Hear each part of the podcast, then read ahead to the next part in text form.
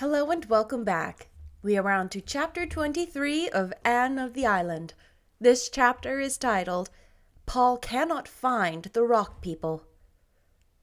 Life was very pleasant in Avonlea that summer, although Anne, amid all her vacation joys, was haunted by a sense of something gone which should be there. She would not admit, even in her inmost reflections, that this was caused by Gilbert's absence. But when she had to walk home alone from prayer meetings, with AVIS powwows, while Diana and Fred and many other gay couples loitered along the dusky, starlit country roads, there was a queer, lonely ache in her heart which she could not explain away. Gilbert did not even write to her, as she thought he might have done. She knew he wrote to Diana occasionally, but she would not inquire about him, and Diana supposing that Anne heard from him, volunteered no information. Gilbert's mother, who was a gay, frank, light hearted lady, but not overburdened with tact, had a very embarrassing habit of asking Anne, always in a painfully distinct voice, and always in the presence of a crowd, if she had heard from Gilbert lately.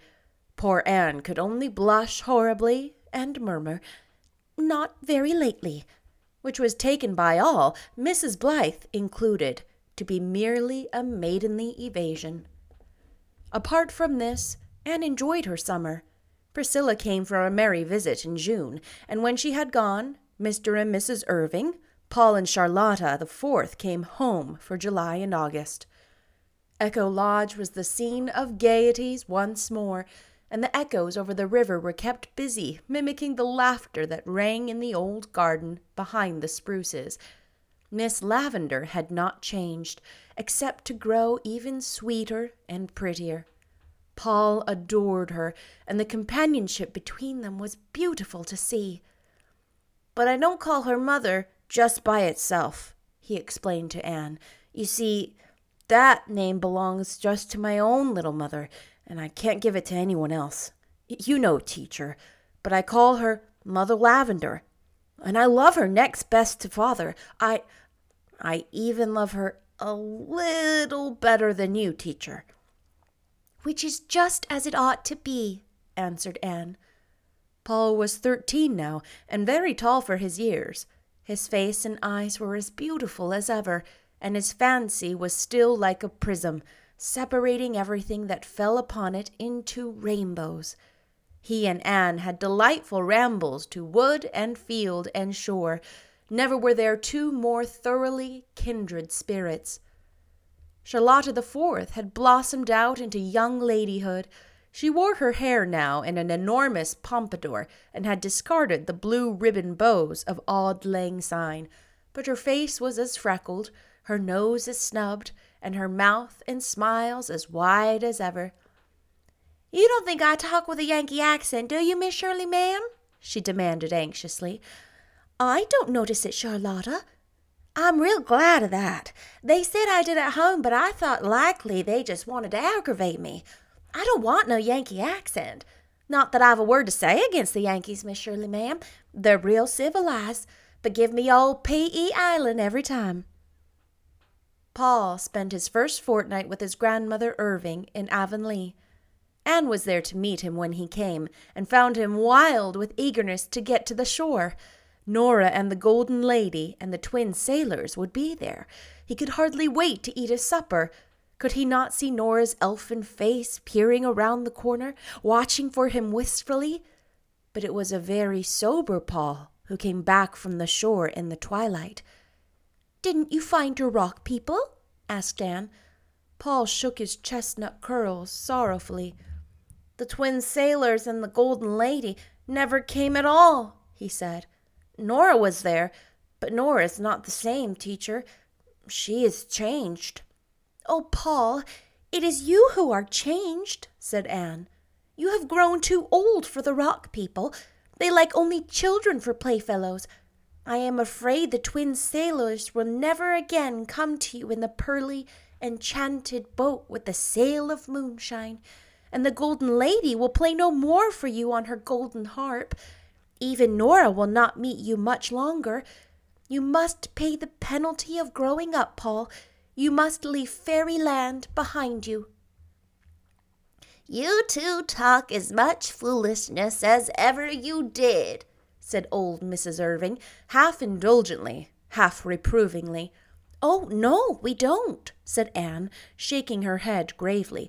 We are getting very, very wise, and it is such a pity we are never half so interesting when we have learned that language is given us to enable us to conceal our thoughts. But it isn't. It is given us to exchange our thoughts, said Mrs. Irving seriously. She had never heard of Talleyrand and did not understand epigrams. Anne spent a fortnight of halcyon days at Echo Lodge in the golden prime of August, while there, she incidentally contrived to hurry Ludovic Speed in his leisurely courting of Theodora Dix, as related duly in another chronicle of her history. 1. Arnold Sherman, an elderly friend of the Irvings, was there at the same time, and added not a little to the general pleasantness of life. 1. Chronicles of Avonlea. What a nice playtime this has been, said Anne. I feel like a giant refreshed, and it's only a fortnight more till I go back to Kingsport and Redmond and Patty's Place. Patty's Place is the dearest spot, Miss Lavendar. I feel as if I had two homes, one at Green Gables and one at Patty's Place. But where has the summer gone? It doesn't seem a day since I came home that spring evening with the Mayflowers. When I was little, I couldn't see from one end of summer to the other, it stretched before me like an unending season.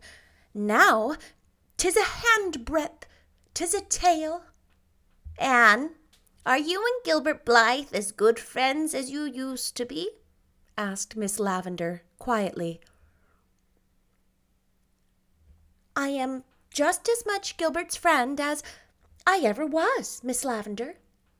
Miss Lavendar shook her head. I see something's gone wrong, Anne. I'm going to be impertinent and ask what. Have you quarreled? No, it's only that Gilbert wants more than friendship, and I can't give him more. Are you sure of that, Anne? Perfectly sure. I'm very, very sorry. I wonder why everybody seems to think I ought to marry Gilbert Blythe, said Anne petulantly, because you were made and meant for each other, Anne. That is why. You needn't toss that young head of yours. It's a fact. That's the end of chapter 23. Quite a short chapter.